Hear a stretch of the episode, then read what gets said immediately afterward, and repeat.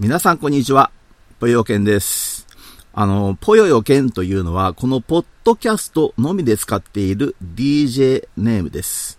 えー、道を歩いている時にですね、えー、お腹がぽよぽよしている犬がたまたま目の前を通り過ぎた。ということで、えー、この DJ ネームを思いつきました。えー、他の SNS では桑田義雄を名乗っております。えー、今回は、えー、セクハラ、パワハラ対策について思うところを語ってみたいと思います。えー、私自身、えー、パワハラ要件に該当する事案の被害者になっております。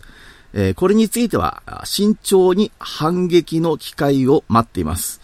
えー、これ、まあ、私はですね、えー、彼の弱点、まあ、決定的な弱点をですね、あの、いくつも持っていますんで、あの、最低、相打ちには持っていく自信はあるんですけれども、ただですね、あの、私がこの一方的な被害者なんですね。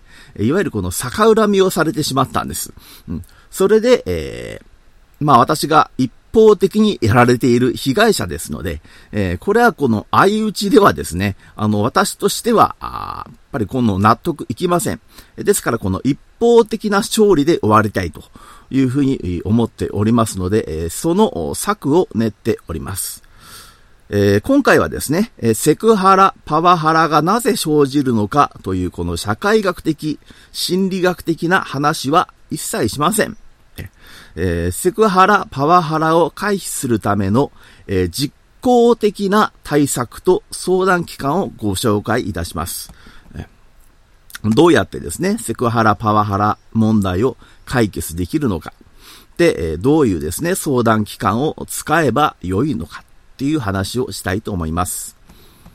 えー、私はこの人の性格というものにですね、この持論があるんですね。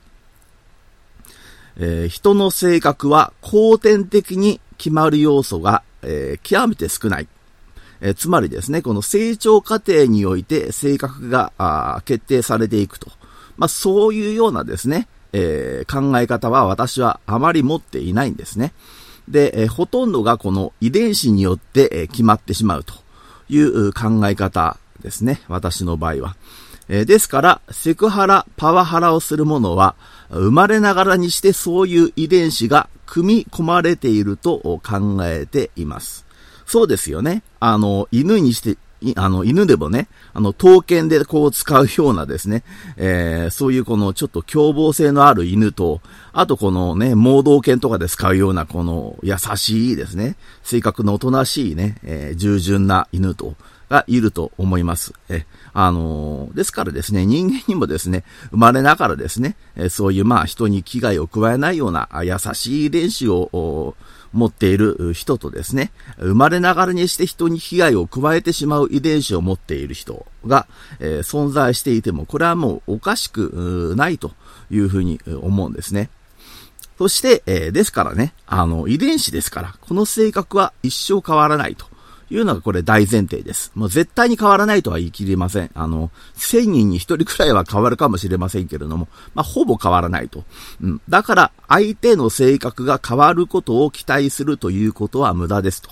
セクハラ、パワハラをやってくる人間の性格が急に優しくなってですね、そういうことをしなくなるっていうことは、これはもうそういうことを期待するということは無駄です。えー、しかしながら、えー、あの、被害っていうのはですね、あの、被害者がやめてくださいと言葉にしない限り、これ被害にならないんですよ。例えばもう自分の上に泥棒が入ってですね、で、物を取っていきましたと。で、その時に、ね、警察に電話をして、泥棒が入りましたって言わない限り、これはもう犯罪にならないんですね。うん、認めてしまったことになるんですよ。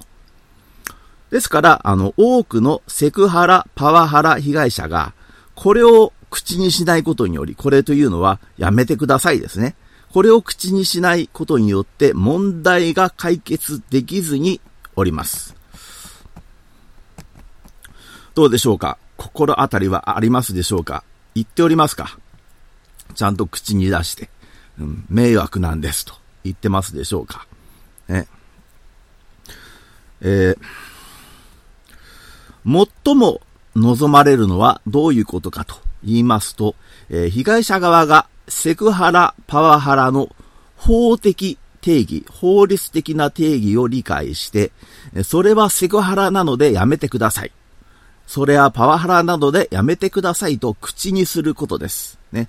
うん、戦いはすべてここから始まります。ここが出発点です。ですから、やめてくださいという言葉を発しない限り、いわゆるこの問題のですね、問題解決の入り口にすら立っていないということになってしまうんです。ですから、まずですね、うん、あなたのやっていることはセクハラなのでやめてください。あなたのやっていることはパワハラなのでやめてください。というのが、これで、えー、これが、まあ、あのー、最初です。うん。で、えー、非常にうまくいけば、これで終わります。えこれで終わります。これは相手の性格が変わったからやめるんじゃなくて、相手が訴えられたらどうしようと思ってやめるんですね。そういうことなんです。えー、まあ、ですからね、あの、セクハラ、パワハラの法的定義ですね。うん。あの、具体的に、え、どのように、え、セクハラ、パワハラっていうものはどういうものでああるというふうに、えー、まあ、お国の方がですね、定めているのかっていうことを、こちら側が、あのー、しっかりね、理解しておく必要性があるということですね。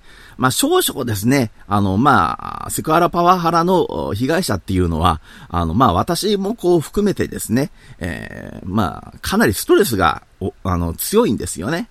それでもう、日曜日とかね、あの、休みの日になっても、はっきりでこうもう、もう寝込んでしまうというぐらいですね。あの、メンタル的に結構きついんで、あの、厚生労働省のウェブサイトからですね、あの、PDF ファイルをこうダウンロードしてですね、で、あの、いちいちそれをこう、読んで、読んでいくという、こう、作業自体が結構、大変なんですね。うん。まあもちろん YouTube でこう解説したりしているものもあるんですけれども、それはもう内容をかなり端折って喋っていますんで、えー、やっぱりこの中途半端なんですね。YouTube の10分ぐらいの動画だとね。うん、ですからやはりあの厚生労働省のウェブサイトからですね、あのまあ、その該当のですね、えー、まあ、文献を、まあ、PDF ファイルでこうダウンロードして、で、できれば印刷してですね、で、自分がこの該当している箇所、例えばこう無視されるとかね、仕事を与えないとかね、うん。うん、まあ、例えば、まあ、セクハラだったらですね、うん、あの、最近綺麗になったねとかね、うん。そういうようなところにですね、こう、あの、赤ペンを引いてですね、あ、ここがもう自分がですね、今やられてることなんだと。あ、これはもうはっきり自分はね、あの、被害者なんだなっていうことで確認できますでしょ？で、えー、それをこう、お守りのように持ち歩くっていうことが身を守るために必要なことなんですね。というのは、もしですね、この、いざ、戦いということになりましたらですね、うん、いわゆるそれが文献になるんですね。それがいわゆる法的根拠、相手を責めるための法的根拠になるということなんです。えー、そのハラスメント関係ですね、パワーハラスメントとかですね、あのセクシャルハラスメントとか、その関係の資料、厚生労働省で作っている資料は、えー、こちらからですね、あの、ダウンロードできますね。あの、えー、こちらからっていうのは今、あの、このブログですね、このブログにこの書かれている、えー、ところからですね、ハラスメント関係資料ダウンロードって書いているところですね。えー、そこからこのダウンロードできますんで、えー、ぜひですね、このダウンロードしてですね、あのー、ご活用いただきたいなというふうに思います。これが武器になります。まあ私がね、あの、なぜこういう話をするかと申しますとですね、あの、私自身もこう、まあ結構そのパワハラにこの該当する案件でもってですね、あの結構まあ毎日ですね、まあイライラしているっていうかね、うん、まあそういうような状況なんですけれども、ただまああの、その他の方々もですね、やはりこの同様のことでこう、苦しんでらっしゃる方が、まあ多数見られましてですね、あの、私もこのまだですね、この人に偉そうにですね、お話できるような立場ではないのは、これは、あの、重々承知なんですけれども、あの、やはりですね、あの、私が知っているところがありますので、知っている部分に関してはシェアしたいなという思いでですね、あの、こういうですね、えー、まあ、音声ファイル、えー、こういうブログですね、えこれを作成して、えー、いただきました。ということでですね、あの、もしよければですね、えー、まあ、続けてお聞きください。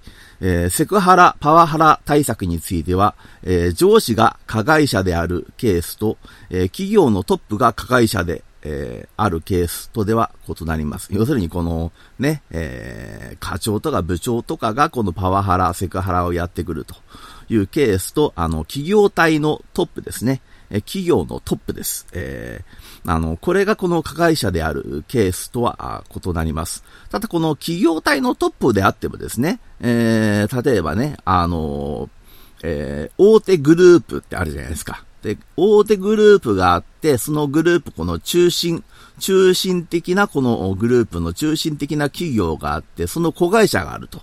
の子会社のトップであるならば、これはもう中間管理職と変わりませんので、あのー、これはもう、あのー、結構やりやすい。うん。というのは、この、本体であるところの親会社に訴えることで、えー、この今の自分のですね、所属している会社のトップを追い詰めることも可能です。これは可能なんですよ。うん。あの、本社にはすごく弱いですから。子会社は本社に弱いんで。で、えー、あの、本社っていうのは、あまあ、大企業、大企業中の大企業なんで、あの世間体をすごく気にします。うん、ですから、この子会社でもってですね、えー、こういうセクハラ、パワハラ問題が起きてしまうと、やっぱりね、世間体が非常に悪いんですよね。うん。ということで、えー、結構ですね、追い詰めやすいです。そのグループ会社のね、この子会社のトップが加害者であると結構追い詰めやすいと思います。で、ただですね、もう本当のですね、どこのグループにも所属していない、もう本当にこの、まあ、独立した企業のトップが加害者である場合は、まあ、いわゆるね、あのー、まあ、江戸時代とか戦国時代でいうとこの主君ですね。主君が加害者でありますので、えー、その問題がもしね、そのパワハラセクハラ問題が解決されたとしても、えー、別の形で嫌がらせをされる可能性があるということなんですね。えー、じゃあ、どういうね、どういう可能性があるかっていうと、例えば出向ですね。出向です。えあの他のね、えー、会社に行けと、まあ、子会社に行けと。うん。そういうようなことですね。まあ、これはもう企業命令ですよ。うん。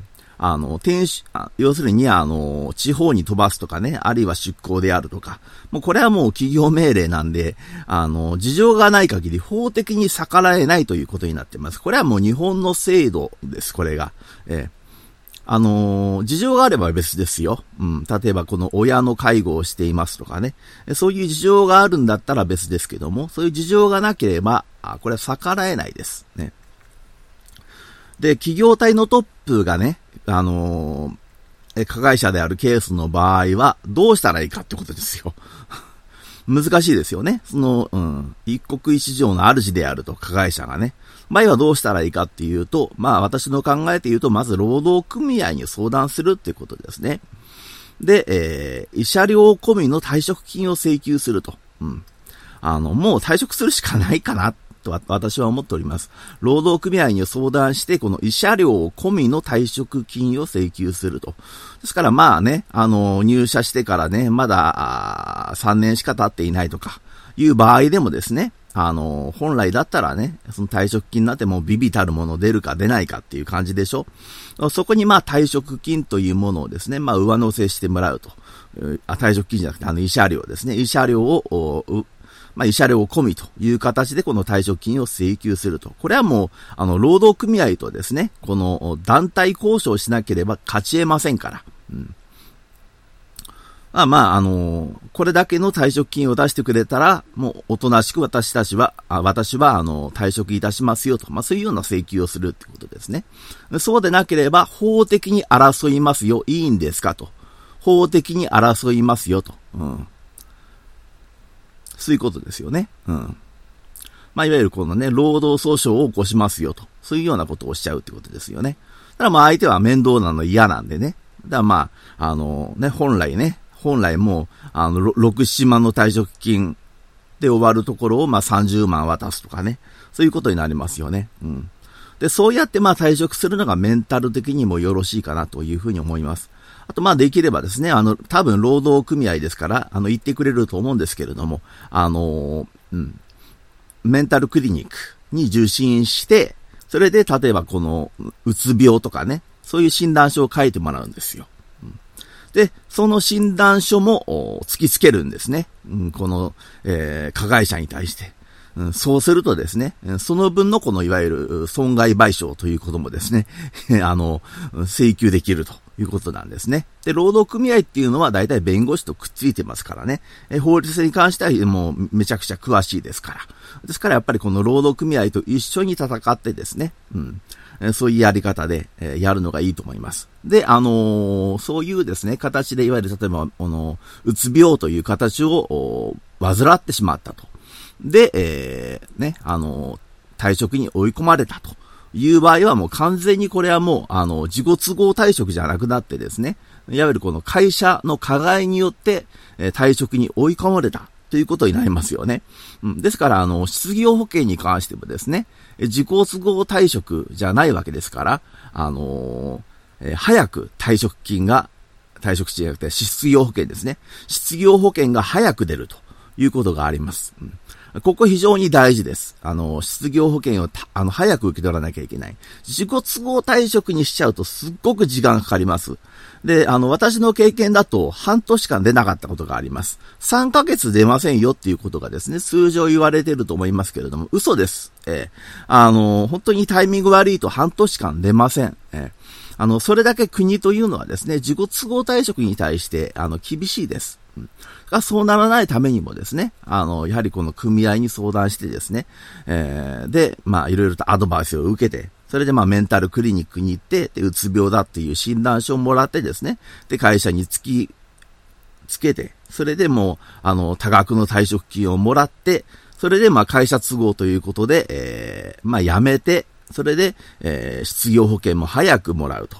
いう、そういうやり方をするのがよろしいかというふうに思います。ということでね、じゃあ、あの、どういうね、あの、労働組合に入ればいいかっていうとですね、まずこの連合っていうところがありますが、ここのこの何でも労働相談ホットラインというのがあるんですね。うん。あの、こういうところでまず相談をするってことですね。連合でまず相談をしてみると。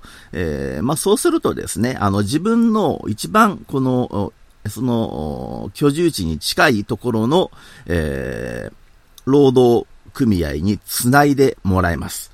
で、えー、そこで話をしてみてください。うん。あのー、自動的につながるんですね。一番自分の近いところの労働組合につながります。で、あの、すぐにですね、すぐにこう、あの、労働組合に入れとかっていう、そういう話じゃないですからね。もう入ってしまったらね、それはもう3000円とか月3000円とかね、払う結果になるんでね、すぐこの労働組合に入り、入入りなさいとかっていう、そういうことじゃないです。まず相談してみるってことですね。まず自分の現状を相談してみるということなんです。そしたら、あの、ね、ああ、なるほど、そうですかと。うん。で、えー、もっと具体的に話を聞かせてくださいとかね。そういうことになると思います。で、あのー、あ、もうだったらもうこれはもう退職しちゃった方がいいかもしれませんね、と。うん。だったらもう具体的にね、あのー、団体交渉とかね、あのー、することもできますんで、えー、労組に入りませんかという、そういうお誘いがあります。そこで初めてですね、あの、労組に入れば、あよろしいかと。ね、あの、労働組合に入ればよろしいかというふうに思います。ね。うんで、あの、こうしたところに相談するにしてもですね、このまあまあ、こういうですね、あの、連合に相談するにしても、えー、あるいはこの以下、えー、これから、あの、対策をお話ししますけれどもね、あの、それを実践するにしても、もう大切なのは証拠なんですね。あの、証拠がなければ結局ダメなんで、負けてしまうんで。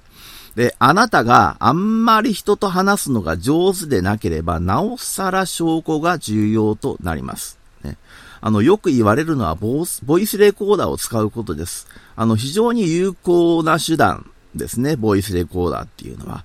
えですが、このボイスレコーダーをね、もしこの使っていることが相手にバレますと。当然、相手は無言になります。それはそうですよね。うん。あ、あの、あ、こいつ今、ボイスレコーダーで俺の言葉を録音してるぞと思ったらもう、喋らないですよね。ですから、あの、うん。で、あの、話をしなくなるだけじゃなくて、今度はこの別の手段の嫌がらせに転ずるでしょう。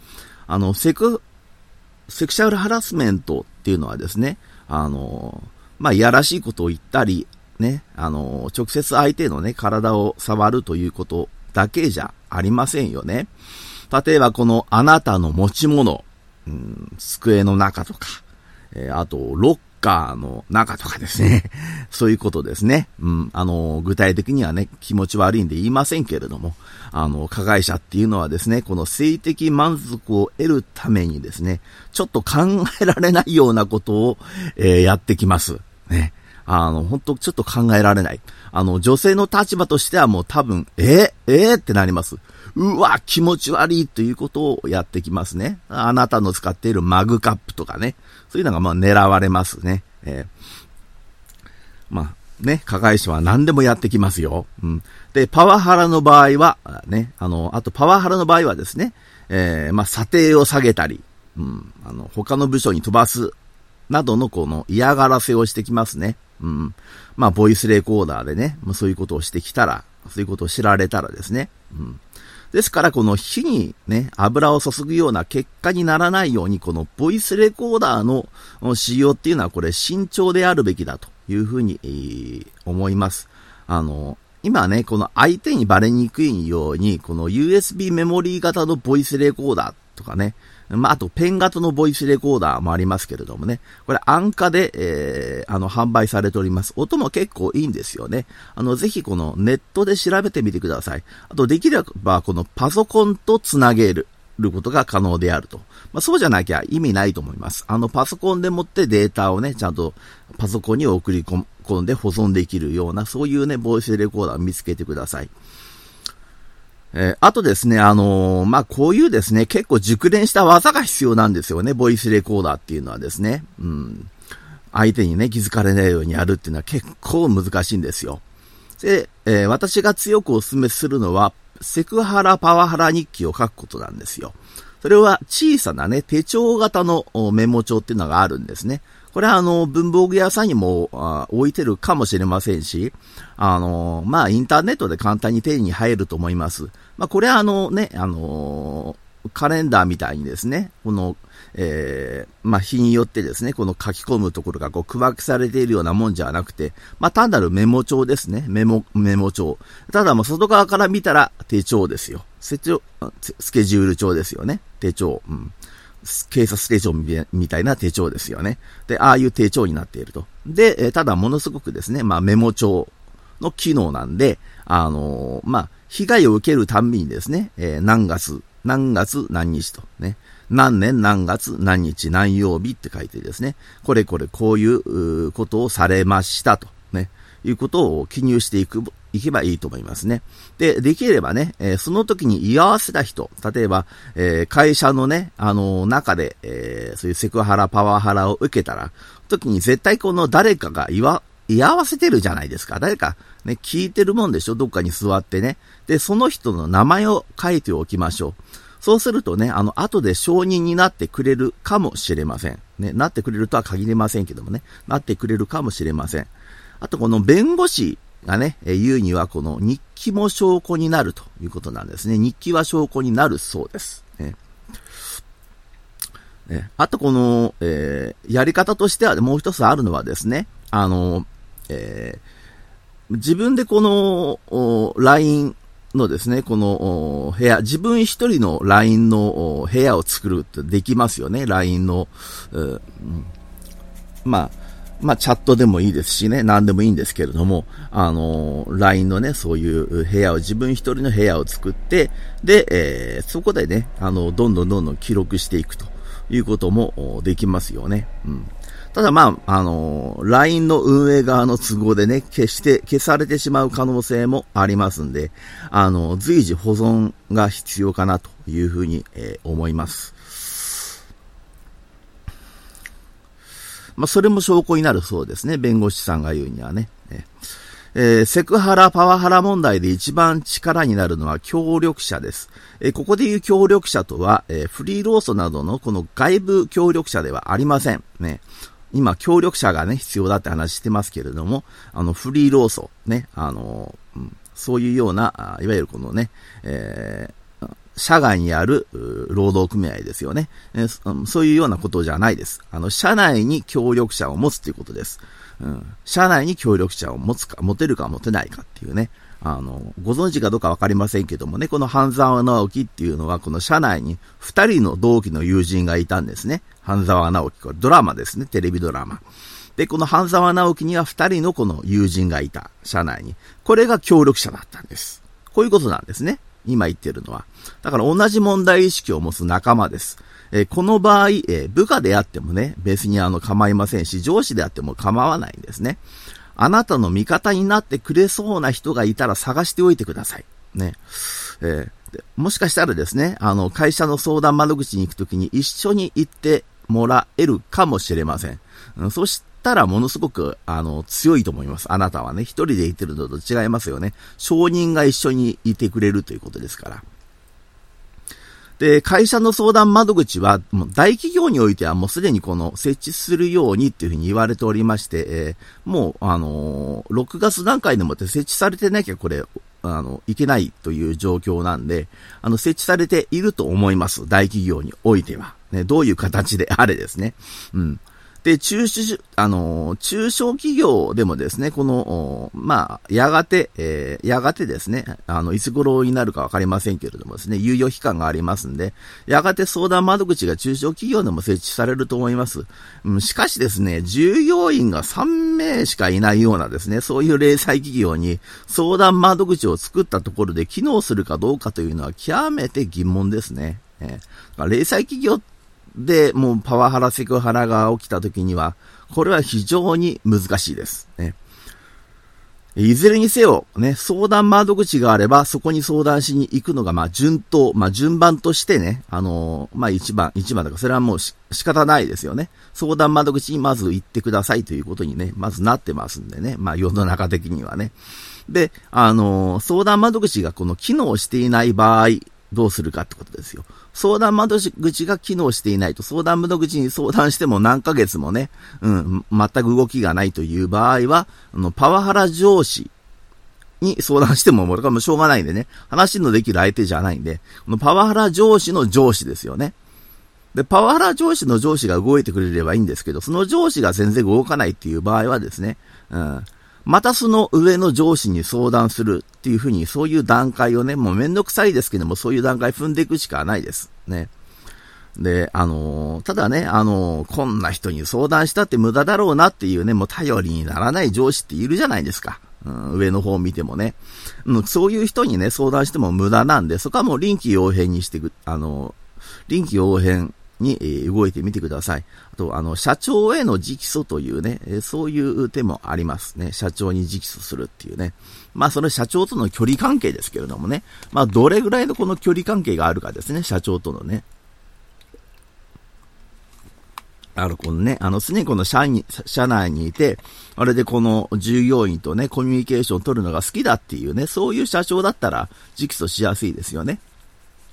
ただこの従業員とあまりにも距離のある社長だった、だったらちょっとこれね、直訴しにくいかなっていうふうに思います。まあこれはもう臨機応変ですし、あと社長まで直訴するわけですから、波風すごく立ちますよね。えということですね。あとあの、社内に組合がある場合あるでしょ？企業内労働組合ってやつですよ。ね。あの、うん。まあ日本航空労働組合とかそういうやつですよね。うん。あのー社内に組合があれば、この組合を活動する手段もありますが、もう今はこの形ばかりの組合が多いんですね。形しかないんですよ。で、御用組合って言ってですね、経営者の、経営者とも結託しちゃってるっていう、そういう組合がすごく多いですね。うん。あとその組合の中にね、このパワハラ上司が役員として存在していることも考えられるわけですよね。例えばこの係長、うん、こいつがパワハラしてくると。で、この係長がですね、この組合の中に役員として入っちゃってるぞっていう場合は、これはもうどうしようもないですよね。うん。で、ですからね、この、の社内組合を使うかどうかっていうのは、これはもう自分の判断次第ということになりますね。使えるんだったら使った方がいいと思いますし、使えない場合は、まあ使わなくていいんじゃないかと思います。で、えー、まあ、社内のどこにもね、え存在しても解決しないと。もう社内のどこにも救いがないぞと。誰に相談してももうこれ解決しないぞっていう時にはね、あのー、この外部組合っていうね、さっき言ったですね、もうフリー労組。まあね、さっき連合のね、あのー、連絡先をね、紹介しましたが、あの、そういったね、ところの他に、えー、労働基準監督署ってのがありますね。まあ、労基っていう、あの、短縮すると労基ですけどもね、この、え、労働基準監督署に訴えますと場合によっては自分が訴えたことがバレますね。うん。うん。場合によっては自分が訴えたことがバレます。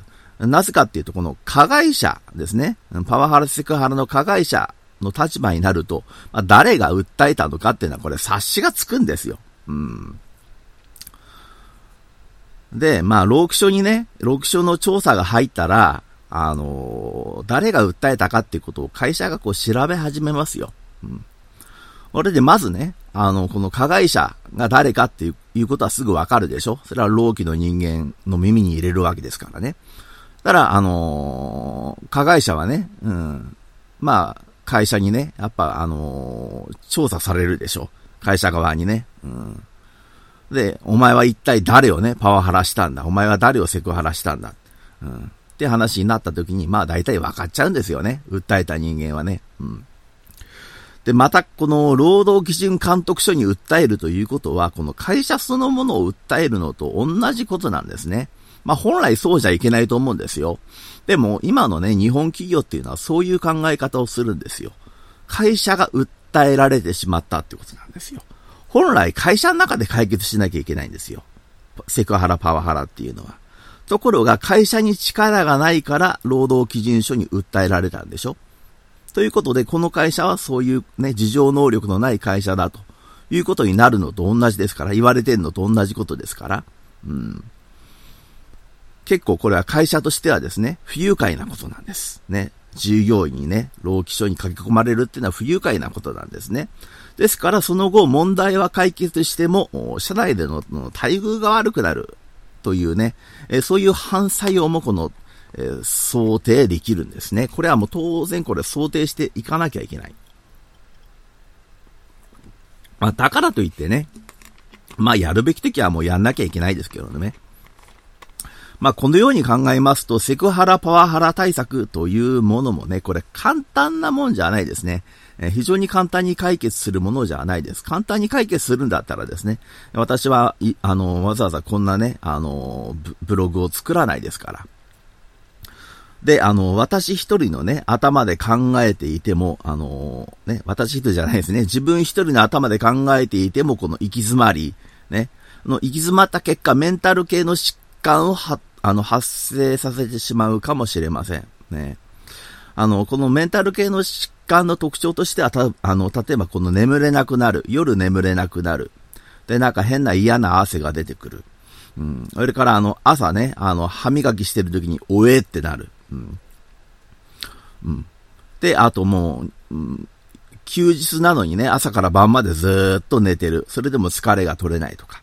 もうこれはもう、あの、うつ病になりかけですから。これはもう、あの、メンタル系の病、病院に行った方がいいですね。うん。あの、心療内科だろうがね、あの、普通の精神科だろうが、まあ、どっちでもいいんで、とにかく行ってみてください。ね。基本的にこの、体に出てる、うん、例えばこのね、あの、過敏性腸症候群とかね、えそういうようにか体に出てしまっているような場合は、えー、心療内科。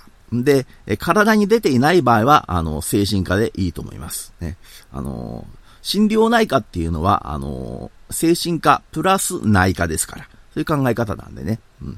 で、あの、精神科にね、あの、もっぱら詳しいのは、やっぱりね、あの、精神的なことにもっぱら詳しいのは、あの、精神科の方だ、というふうに思った方がいいですね。うん。